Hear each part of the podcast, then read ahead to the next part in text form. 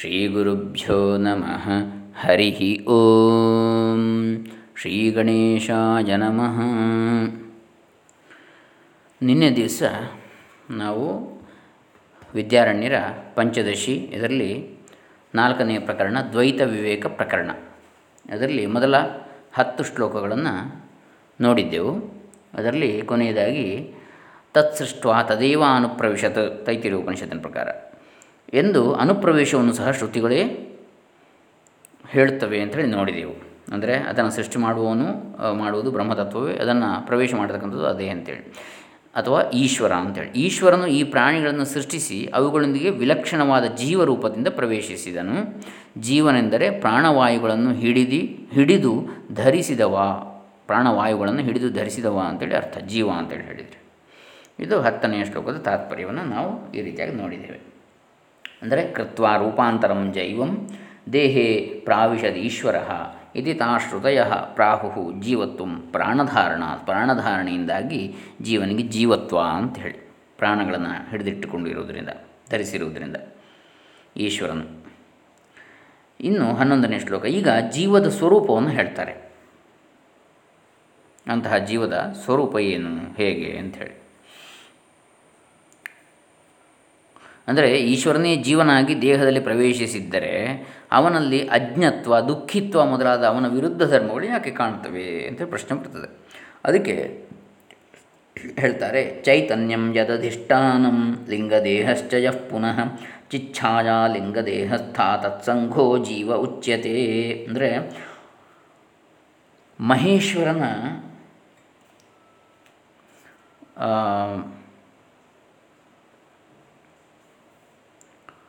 ಆಧಾರಭೂತವಾದ ಚೈತನ್ಯವು ಅದರಲ್ಲಿ ಕಲ್ಪಿತ ಲಿಂಗದೇಹವು ಆ ಲಿಂಗದೇಹದಲ್ಲಿ ಮೂಡಿದ ಚೈತನ್ಯ ಪ್ರತಿಬಿಂಬವು ಸೇರಿಕೊಂಡ ಸಮುದಾಯಕ್ಕೆ ಜೀವ ಅಂತೇಳಿ ಹೇಳ್ತಾರೆ ಅಂಥೇಳಿ ನಾವು ನೋಡಿದೆವು.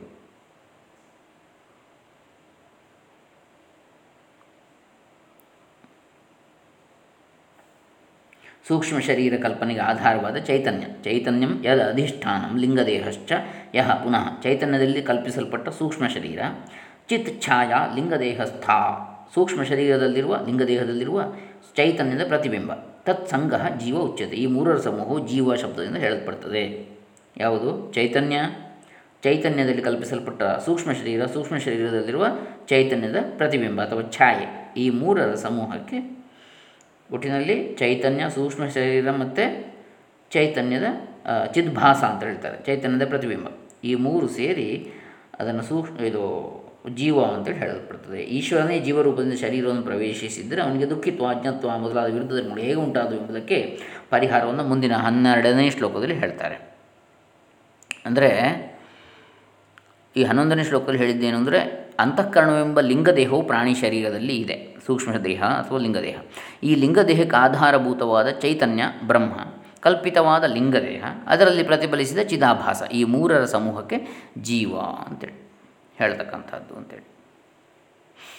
ಇನ್ನು ಮುಂದಿನ ಹನ್ನೆರಡನೇ ಶ್ಲೋಕ ಏನು ಹೇಳ್ತಾ ಇದೆ ಅಂತ ಹೇಳಿದರೆ, ಮಾಹೇಶ್ವರಿ ತು ಮಾಯಾ ಯಾ ತಸ್ಯ ನಿರ್ಮಾಣ ಶಕ್ತಿವತ್ ವಿದ್ಯತೆ ಮೋಹಶಕ್ತಿಶ್ಚ ತಂಜೀವಂ ಮೋಹಯತ್ಯಸೌ ಅಂಥೇಳಿ ಹನ್ನೆರಡನೇ ಶ್ಲೋಕ ಹೇಳ್ತಾ ಇದೆ.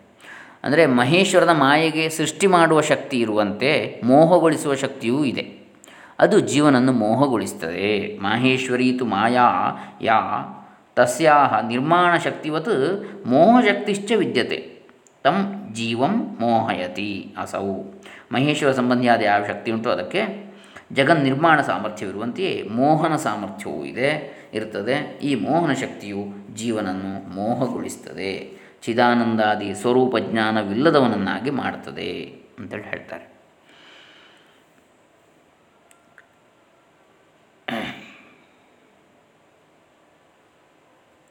ಮಾಯಿನಂತೂ ಮಹೇಶ್ವರಂ ಅಂತ ಶ್ವೇತಾಶ್ವತರ ಉಪನಿಷತ್ತು ಹೇಳಿದೆ. ಎಂಬ ಶ್ರುತಿ ವಚನದಂತೆ ಮಹೇಶ್ವರನಲ್ಲಿರುವ ಮಾಯಾಶಕ್ತಿಗೆ ಈ ಅದ್ಭುತವಾದ ಜಗತ್ತನ್ನು ನಿರ್ಮಿಸುವ ಶಕ್ತಿ ಉಂಟು ಹಾಗೆಯೇ ಆ ಮಾಯೆಗೆ ಜೀವರನ್ನು ಮೋಹಗೊಳಿಸುವ ಸಾಮರ್ಥ್ಯವೂ ಉಂಟು. ಈ ಮೋಹನ ಶಕ್ತಿಯು ಜೀವವನ್ನು ಮೋಹಗೊಳಿಸಿ ಅಜ್ಞಾನವನ್ನುಂಟು ಮಾಡುವುದರಿಂದ ಜೀವನ ತನ್ನ ಚಿದಾನಂದಾದಿ ಸ್ವರೂಪವನ್ನು ತಿಳಿಯದೆ, ತಿಳಿದುಕೊಳ್ಳದೆ ಹೋಗಿದ್ದಾನೆ ಅಂತೇಳಿ ಹೇಳ್ತಾರೆ. ಆ ಕಾರಣವನ್ನು. ಹಾಗಾಗಿ ದುಃಖತ್ವ ಜೀವನಿಗೆ ಅಂಥೇಳಿ ದುಃಖತ್ವ, ದುಃಖಿತ್ವ, ಅಜ್ಞತ್ವ ಮೊದಲಾದವುಗಳು. ಸ್ವರೂಪ ಜ್ಞಾನವು ಹೋದರೆ ಏನಾಗುವುದು ಎಂಬುದನ್ನು ತಿಳಿಸ್ತಾರೆ. ಈ ಸ್ವರೂಪ ಜ್ಞಾನ ಯಾವುದಿದೆ ಚಿದಾನಂದ ಸ್ವರೂಪ ಎನ್ನತಕ್ಕಂಥದ್ದು. ಆ ಜ್ಞಾನವು ನಮಗೆ ಇಲ್ಲದಿದ್ದರೆ ಏನಾಗ್ತದೆ? ಅದನ್ನು ಈಗ ನಾವು ಅನುಭವಿಸ್ತಾ ಇರುವಂಥದ್ದು. ಯಾವುದದು? ಹದಿಮೂರನೇ ಶ್ಲೋಕದಲ್ಲಿ ಹೇಳ್ತಾರೆ ಮೋಹಾದ ಅನೀಶತಾಂ ಪ್ರಾಪ್ಯ ಮಗ್ನೋ ವಪುಷಿ ಶೋಚತಿ ಈಶ ಸೃಷ್ಟಮಿದಂ ದ್ವೈತಂ ಸರ್ವಮುಕ್ತಂ ಸಮಾಸತಃ. ಜೀವನ ಮೋಹದಿಂದ ಅನೀಶ್ವರ ಭಾವವನ್ನು ಪಡೆದು ಜೀವನು ಈ ಮೋಹದಿಂದ ಏನಾಗ್ತಾನೆ? ಈಶ್ವರ ಭಾವವನ್ನು ಕಳೆದುಕೊಂಡು ಅನೀಶ್ವರ ಭಾವವನ್ನು ಪಡೀತಾನೆ. ಶರೀರದಲ್ಲಿ ತಾದಾತ್ಮ್ಯ ಅಭಿಮಾನವನ್ನು ಹೊಂದಿದವನಾಗಿ ತಾನೇ ಶರೀರ ಎನ್ನತಕ್ಕಂತಹ ಆತ್ಮ ಶರೀರವನ್ನೇ ತಾನೇ ಎಂಬುದಾಗಿ ಅಭಿಮಾನವನ್ನು ಹೊಂದಿ ಶರೀರಾಭಿಮಾನಿಯಾಗಿ ಶೋಕಿಸುತ್ತಾನೆ. ಆ ಶರೀರಕ್ಕೆ ಏನಾದರೂ ಕೂಡ ಅಥವಾ ತನ್ನ ಮನಸ್ಸಿಗೆ ಏನಾದರೂ ಕೂಡ ಅವನು ದುಃಖ ಪಡ್ತಾನೆ ಯಾಕೆ? ತಾನೇ ಶರೀರ, ತಾನೇ ಮನಸ್ಸು ಎನ್ನುವ ಭಾವದಿಂದಾಗಿ. ಜೀವನವು ಆ ಒಂದೇ ವೃಕ್ಷದಲ್ಲಿ ಮಗ್ನನಾಗಿ ಮೋಹಗೊಂಡು ದೈನ್ಯದಿಂದ ಶೋಕಿಸುತ್ತಿರುವನು. ಸಮಾನೇ ವೃಕ್ಷೇ ಪುರುಷೋ ನಿಮಗ್ನೋ ಅನೀಶಯ ಶೋಚತಿ ಮುಖ್ಯಮಾನಃ ಅಂತ ಮುಂಡಕೋಪನಿಷತ್ತು ಹೇಳ್ತದೆ. ಈಶ್ವರನಿಂದ ಸೃಷ್ಟಿಸಲ್ಪಟ್ಟ ಈ ದ್ವೈತವೆಲ್ಲವೂ ಸಂಕ್ಷೇಪವಾಗಿ ಹೇಳಲ್ಪಟ್ಟಿತು. ಅದಕ್ಕೆ ಈಶ್ವರನಿಗೆ ಭವ ಅಂತೇಳಿ ಒಂದು ಹೆಸರಿದೆ. ಭವ ಅಂದರೆ ಸಂಸಾರ, ಜಗತ್ತು, ಸೃಷ್ಟಿ ಅಂತೇಳಿ ಅರ್ಥ. ಈ ಭವಕ್ಕೆ ಕಾರಣನಾದವನು ಭವನೇ ಅಂದರೆ ಈಶ್ವರನೇ ಅಂಥೇಳಿ. ಏಕಾದಶ ರುದ್ರದಲ್ಲಿ ಒಂದು ಹೆಸರು ಭವ ಅಂಥೇಳಿ. ಹೀಗೆ ಇದು ಹನ್ನೆರಡನೆಯ, ಹದಿಮೂರನೇ ಶ್ಲೋಕ ನೋಡಿದ ಹಾಗಾಯಿತು. ಮುಂದೆ ಈಗ ಜೀವನು ದ್ವೈತವನ್ನು ಸೃಷ್ಟಿಸಿದನು ಎಂಬುದಕ್ಕೆ ಪ್ರಮಾಣ ಏನು ಎಂಬುದಕ್ಕೆ ಉತ್ತರವನ್ನು ಮುಂದಿನ ಇದರಲ್ಲಿ ಹೇಳ್ತಾರೆ. ಅದಕ್ಕಿಂತ ಮೊದಲು ಈಗ ನಾವು ಇಲ್ಲಿ ಹದಿಮೂರನೇ ಶ್ಲೋಕದ್ದು ಏನು ನೋಡಿದ್ದೇವೆ ಅಂತ ಹೇಳಿದರೆ, ಹೀಗೆ ಈಶ್ವರನ ಮಾಯೆಯಿಂದ ಅಜ್ಞಾನಿಯಾಗಿ ಈ ದೇಹದಲ್ಲಿ ಸೇರಿಕೊಂಡು ದೇಹವೇ ತಾನೆಂದು ಭ್ರಮಿಸಿ ಶೋಕಕ್ಕೆ ಒಳಗಾಗಿದ್ದಾನೆ.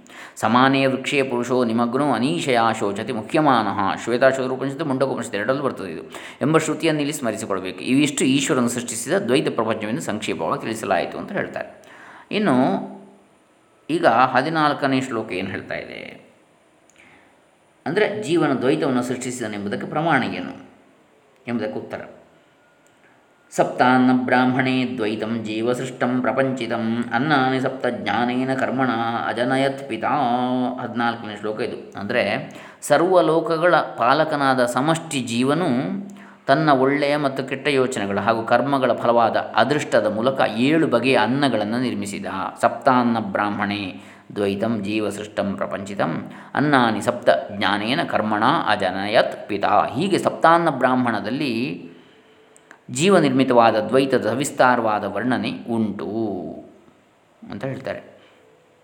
ಇದು ಹದಿಮೂರನೆಯ ಶ್ಲೋಕದ ತಾತ್ಪರ್ಯವನ್ನು ಹೇಳ್ತಕ್ಕಂಥದ್ದು ಇಲ್ಲಿಗ ಅಂದರೆ ಜೀವನು ಮೋ ಹದಿನಾಲ್ಕನೇ ಶ್ಲೋಕ, ಕ್ಷಮಿಸಿ. ಸಪ್ತಾನ್ನ ಬ್ರಾಹ್ಮಣದಲ್ಲಿ ಸಪ್ತಾನ್ನ ಬ್ರಾಹ್ಮಣ ಬೃಹದಾರಣ್ಯಕ ಉಪನಿಷದಲ್ಲಿ ಬರ್ತಕ್ಕಂಥದ್ದು.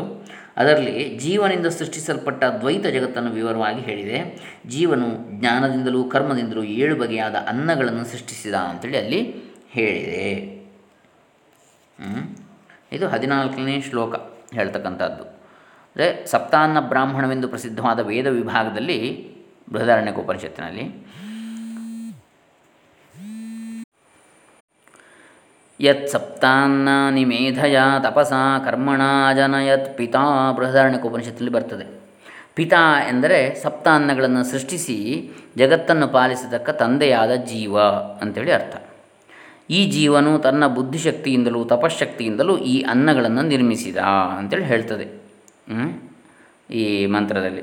ಅಂದರೆ ಇದು ಹದಿನಾಲ್ಕನೇ ಶ್ಲೋಕದ ತಾತ್ಪರ್ಯವನ್ನು ನಾವು ನೋಡಿದ್ದು. ಈಗ ಈ ಸಪ್ತಾನ್ನಗಳ ವಿನಿಯೋಗವನ್ನು ಹೇಳ್ತಾರೆ. ಯಾವುದದು, ಯಾವ ಅನ್ನಗಳು, ಅದರ ವಿನಿಯೋಗ ಏನು ಅಂತೇಳಿ. ಈ ಏಳು ಬಗೆಯ ಅನ್ನಗಳನ್ನು ಹುಟ್ಟಿಸುವುದರಲ್ಲಿ ಜೀವನ ಉದ್ದೇಶ ಏನು ಅಂಥೇಳಿ ಮರ್ತ್ಯಾನ್ನಮೇಕಂ ದೇವಾನ್ನೇ ದ್ವೇ ಪಶ್ವನ್ನಂ ಚತುರ್ಥಕಂ. ಮರ್ತ್ಯಾನ್ನಮೇಕಂ ದೇವಾನ್ನೇ ದ್ವೇ ಪಶ್ವನ್ನಂ ಚತುರ್ಥಕಂ. ಅನ್ಯತ್ರಿತಯಮಾತ್ಮಾರ್ಥಮನ್ನಾನಾಂ ವಿನಿಯೋಜನಂ ಅಂತ ಹೇಳ್ತಾರೆ ಹದಿನೈದನೇ ಶ್ಲೋಕ. ಅಂದರೆ ಮರಣಧರ್ಮವುಳ್ಳ ಮನುಷ್ಯರಿಗೋಸುಗ ಒಂದು. ಮರ್ತ್ಯ ಅನ್ನಂ ಏಕಂ. ದೇವ ಅನ್ಯ ದೇವ ಅನ್ನೇ ದ್ವೇ, ದೇವತೆಗಳಿಗೋಸುಗ ಎರಡು. ಪಶು ಅನ್ನಂ ಚತುರ್ಥಕಂ, ಪಶುಗಳಿಗೋಸುಗ ನಾಲ್ಕನೆಯದು. ಅನ್ಯತ್ ತ್ರಿತಯಂ ಆತ್ಮಾರ್ಥಂ ಅನ್ನಾನಾಂ ವಿನಿಯೋಜನಂ. ಉಳಿದ ಮೂರು ಅನ್ನಗಳು ಆತ್ಮನಿಗಾಗಿ ಇವೆ, ಹೀಗೆ ಅನ್ನಗಳ ವಿನಿಯೋಗ ಅಂತ ಹೇಳ್ತಾರೆ. ಈ ಹದಿನೈದನೆಯ ಶ್ಲೋಕದಲ್ಲಿ. ಅಂದರೆ ಈ ಅನ್ನಗಳು ಯಾವುವೆಂದರೆ ಸರ್ವಮಾನವರಿಗೂ ಸಾಧಾರಣವಾದ ಮರ್ತ್ಯಾನ್ನ, ಎರಡು ದೇವ ಅನ್ನಗಳು ನಾಲ್ಕನೆಯದಾದ ಪಶ್ವನ್ನ, ಆತ್ಮಾರ್ಥವಾದ ಉಳಿದ ಮೂರು ಅನ್ನಗಳು. ಈಗ ಒಟ್ಟು ಸಪ್ತ ಅನ್ನಗಳು, ಏಳು ಅನ್ನಗಳು ಅಂತ ಈ ಹದಿನೈದನೇ ಶ್ಲೋಕದ ತಾತ್ಪರ್ಯ. ಇನ್ನು ಹದಿನಾರನೇ ಶ್ಲೋಕದಲ್ಲಿ ಹೇಳ್ತಾರೆ ಅಂದರೆ ಅವು ಯಾವುವು, ಯಾವ ಯಾವುವು ಅಂತೇಳಿ. ಈ ಸಪ್ತ ಅನ್ನಗಳು.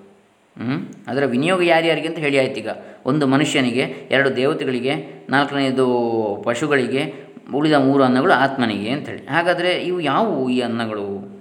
ಭತ್ತ ಮೊದಲಾದ ಧಾನ್ಯಗಳು. ವ್ರೀಹ್ಯಾದಿಕಂ ದರ್ಶಪೂರ್ಣಮಾಸೌ ಕ್ಷೀರಂ ತಥಾ ಮನಃ. ವಾಕ್ಪ್ರಾಣಶ್ಚೇತಿ ಸಪ್ತತ್ವಮನ್ನಾನಾಮಗಮ್ಯತಾಂ ಅಂತೇಳಿ ಹದಿನಾರನೇ ಶ್ಲೋಕ ಹೇಳ್ತದೆ. ಭತ್ತ ಗೋಧಿ ಮುಂತಾದ ಧಾನ್ಯ ರೂಪವಾದ ಮನುಷ್ಯರ ಅನ್ನ. ಅದು ಧಾನ್ಯ. ಮನುಷ್ಯರ ಅನ್ನ ಒಂದು. ಆಮೇಲೆ ಅಮಾವಾಸ್ಯೆ, ಪೂರ್ಣಿಮೆಗಳು ಯಜ್ಞಯಾಗಗಳಿಗೆ ಯೋಗ್ಯವಾದುದರಿಂದ ದೇವತೆಗಳ ಅನ್ನ ಎರಡು. ಅಮಾವಾಸ್ಯೆ ಮತ್ತು ಪೂರ್ಣಿಮೆ. ದರ್ಶ ಪೂರ್ಣಮಾಸ ಯಾಗ ಅಂತ ಬರ್ತದೆ ದೇವತೆಗಳಿಗೆ. ದರ್ಶ ಅಂದರೆ ಅಮಾವಾಸ್ಯೆ. ಪೂರ್ಣಮಾಸ್ಯೆ ಅಂದರೆ ಪೌರ್ಣಮಿ, ಹುಣ್ಣಮಿ, ಹುಣ್ಣಿಮೆ. ಹೀಗೆ ಅವು ಎರಡು ಅನ್ನಗಳು ದೇವತೆಗಳಿಗೆ ಯೋಗ್ಯವಾದದ್ದು ಅಂದರೆ ಯಜ್ಞಯಾಗದಲ್ಲಿ ಯೋಗ್ಯ ಪ್ರಶಸ್ತವಾದದ್ದು. ದೇವತೆಗಳಿಗೆ ಹವಿಸನ್ನು ಅರ್ಪಿಸ್ತಕ್ಕಂತಹ ವಿಶೇಷ ದಿವಸಗಳು. ಹಾಗೆ ಹಾಲೆಂಬ ನಾಲ್ಕನೆಯದು ಪಶುಗಳ ಅನ್ನ.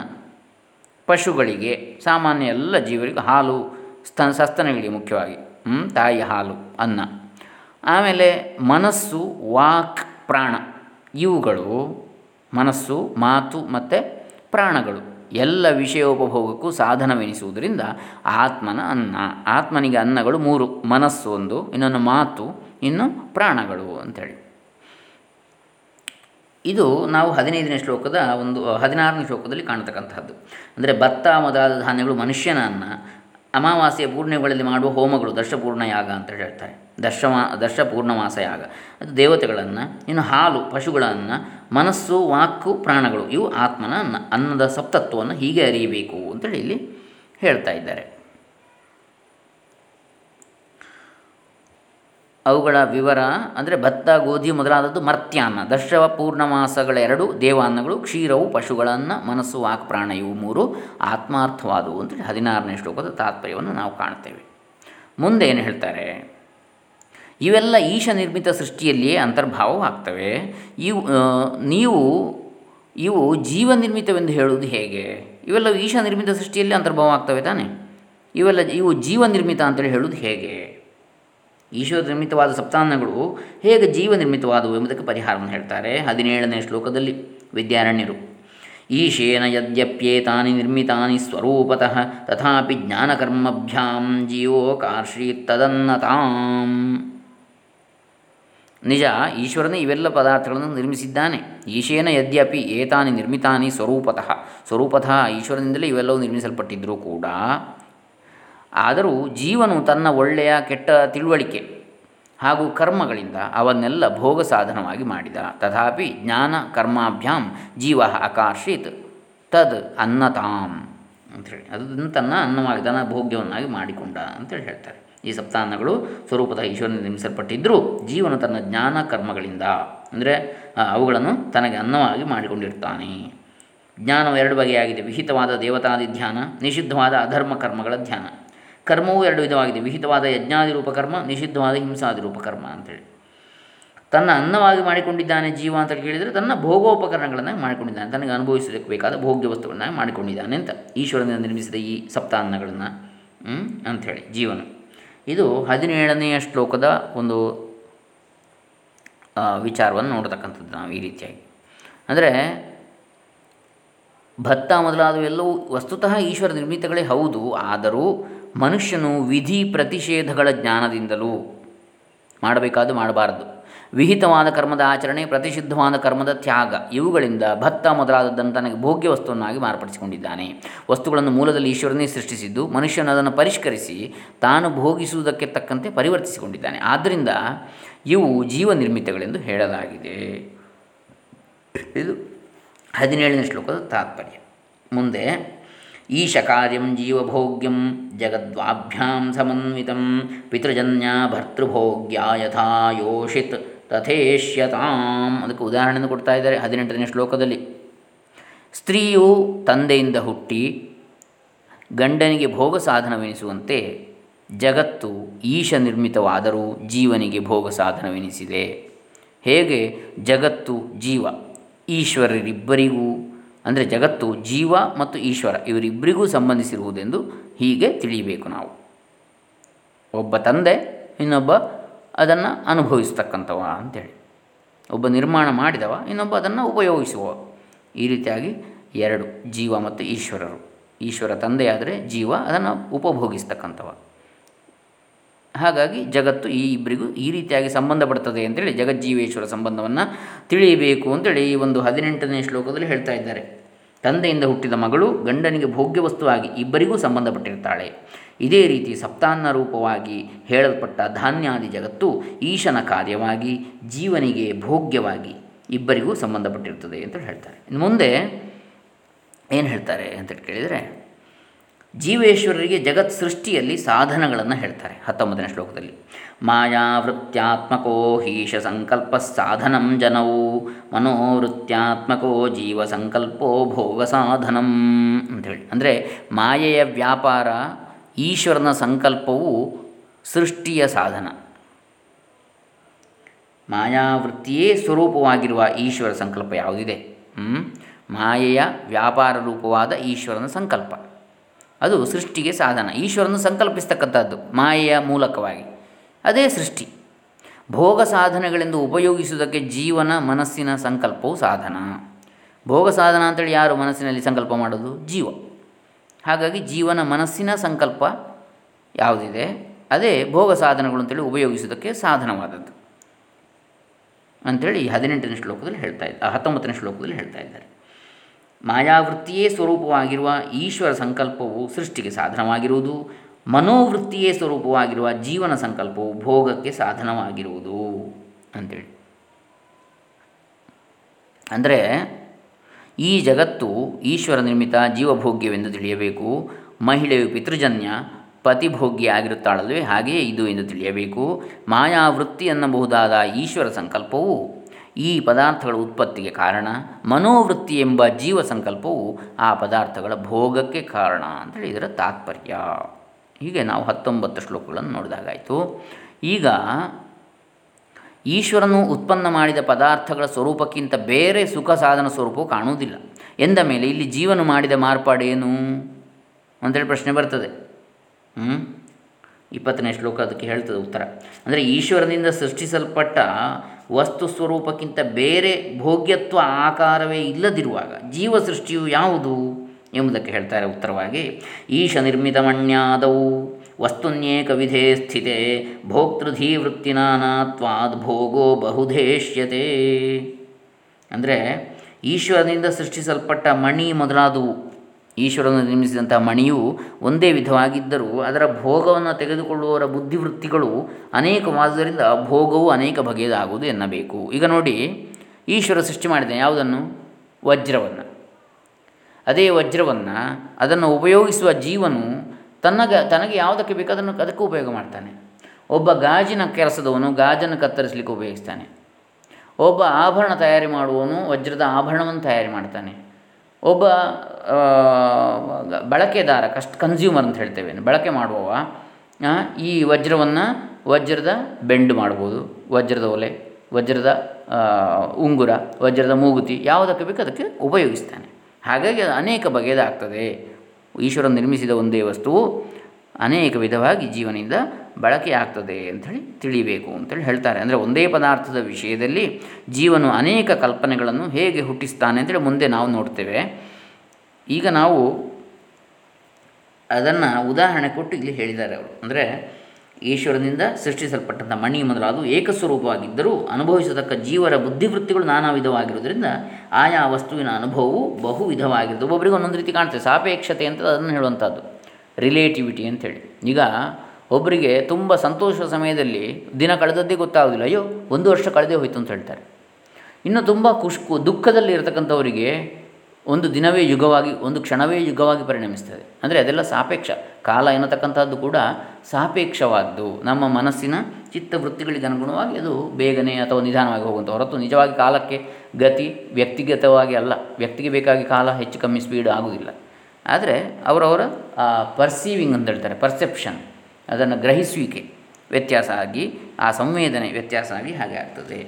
ಅಂದರೆ ಈ ಇಪ್ಪತ್ತನೇ ಶ್ಲೋಕದಲ್ಲಿ ಹೇಳಿರತಕ್ಕಂಥ ವಿಚಾರ ಅದು. ಆಯಾ ವ್ಯಕ್ತಿಗಳ ಒಂದು ಪ್ರಕೃತಿಗೆ ಅನುಸಾರ ವ್ಯತ್ಯಾಸ ಈಶ್ವರನಿಂದ ಸೃಷ್ಟವಾದದ್ದೇ ಭೋಗ್ಯವಾಗಿದೆ. ಅದರಲ್ಲಿ ಜೀವನ ಕೈವಾಡ ಏನಿದೆ? ಭೋಗ್ಯವು ಜೀವ ಸೃಷ್ಟವೆನ್ನಲು ಕಾರಣವೇನು ಎಂದರೆ ಹಾಗಲ್ಲ. ಈಶ್ವರನು ಸೃಷ್ಟಿಸಿದ ವಜ್ರ ಮುಂತಾದದ್ದು ಏಕರೂಪವಾಗಿರ್ತದೆ. ನೋಡಿ, ಇಲ್ಲಿ ಅದನ್ನೇ ಹೇಳ್ತಾರೆ. ಅದನ್ನು ಅನುಭವಿಸುವ ಭೋಕ್ತೃವಾದ ಜೀವನಿದ್ದಾನಲ್ಲ. ಆತನು ಅದನ್ನು ತನ್ನ ಬುದ್ಧಿಯನುಸಾರವಾಗಿ ನಾನಾ ರೀತಿಯಲ್ಲಿ ಭೋಗಿಸ್ತಾನೆ. ಆದ್ದರಿಂದ ಭೋಗ್ಯ ಸ್ವರೂಪವೂ ಭಿನ್ನವಾಗ್ತದೆ. ಆದ್ದರಿಂದ ಅದು ಜೀವಕಲ್ಪಿತವೆಂದು ವಿಭಾಗಿಸಿ ತೋರಿಸಿದ್ದೇವೆ. ಮೂಲ ವಸ್ತು ಈಶ್ವರನಲ್ಲಿ ಸೃಷ್ಟಿಯಾದ್ದು. ಅದನ್ನು ಬಳಸುವ ವಿಧಾನಗಳನ್ನು ಜೀವನು ತನಗೆ ಬೇಕಾದಾಗಿ ವ್ಯತ್ಯಾಸ ಮಾಡಿಕೊಡ್ತಾನೆ ಇದು ಇಪ್ಪತ್ತನೇ ಶ್ಲೋಕದ ತಾತ್ಪರ್ಯ. ಇನ್ನು ಇಪ್ಪತ್ತೊಂದನೇದನ್ನು ನಾವು ನಾಳೆ ದಿವಸ ನೋಡೋಣ. ಎಲ್ಲರಿಗೂ ಶಾಂತಿ, ನೆಮ್ಮದಿ, ಆರೋಗ್ಯ ಬ್ರಹ್ಮಜ್ಞಾನ ಬ್ರಹ್ಮಾನಂದ ಪ್ರಾಪ್ತಿಯಾಗಲಿ, ಸದ್ಗುರು ಕೃಪಾ ಅನುಗ್ರಹವು ದೊರೆಯಲಿ. ಲೋಕ ಸಮಸ್ತ ಸುಖಿನೋ ಭವಂತು, ಸರ್ವೇ ಜನ ಸುಖಿನೋ ಭವಂತು. ಎಲ್ಲರಿಗೂ ಆಚಾರ್ಯರ ಪರಮಾನುಗ್ರಹವಾಗಲಿ. ಸದ್ಬುದ್ಧಿ, ಸದ್ವಿಚಾರ, ಬ್ರಹ್ಮಾನಂದ ಪ್ರಾಪ್ತಿಯಾಗಲಿ. ಸಂಸಾರ ಬಂಧನ ಎನ್ನತಕ್ಕಂಥ ದುಃಖ ಸಂಕಟಗಳು ಮಾಯವಾಗಿ. ಎಲ್ಲರೂ ಇಲ್ಲಿದ್ದೂ ಯಾವುದೇ ಸುಖ ದುಃಖಗಳನ್ನು ಸಮಸ್ಥಿತಿಯಿಂದ ಸ್ಥಿರತ್ವದಿಂದ ಸ್ವೀಕರಿಸುವಂತಾಗಲಿ ಅಂತೇಳಿ ಆ ಆಚಾರ್ಯ ಚರಣಗಳಲ್ಲಿ ಪ್ರಾರ್ಥಿಸ್ತಾ ಓಂ ತತ್ಸತ್.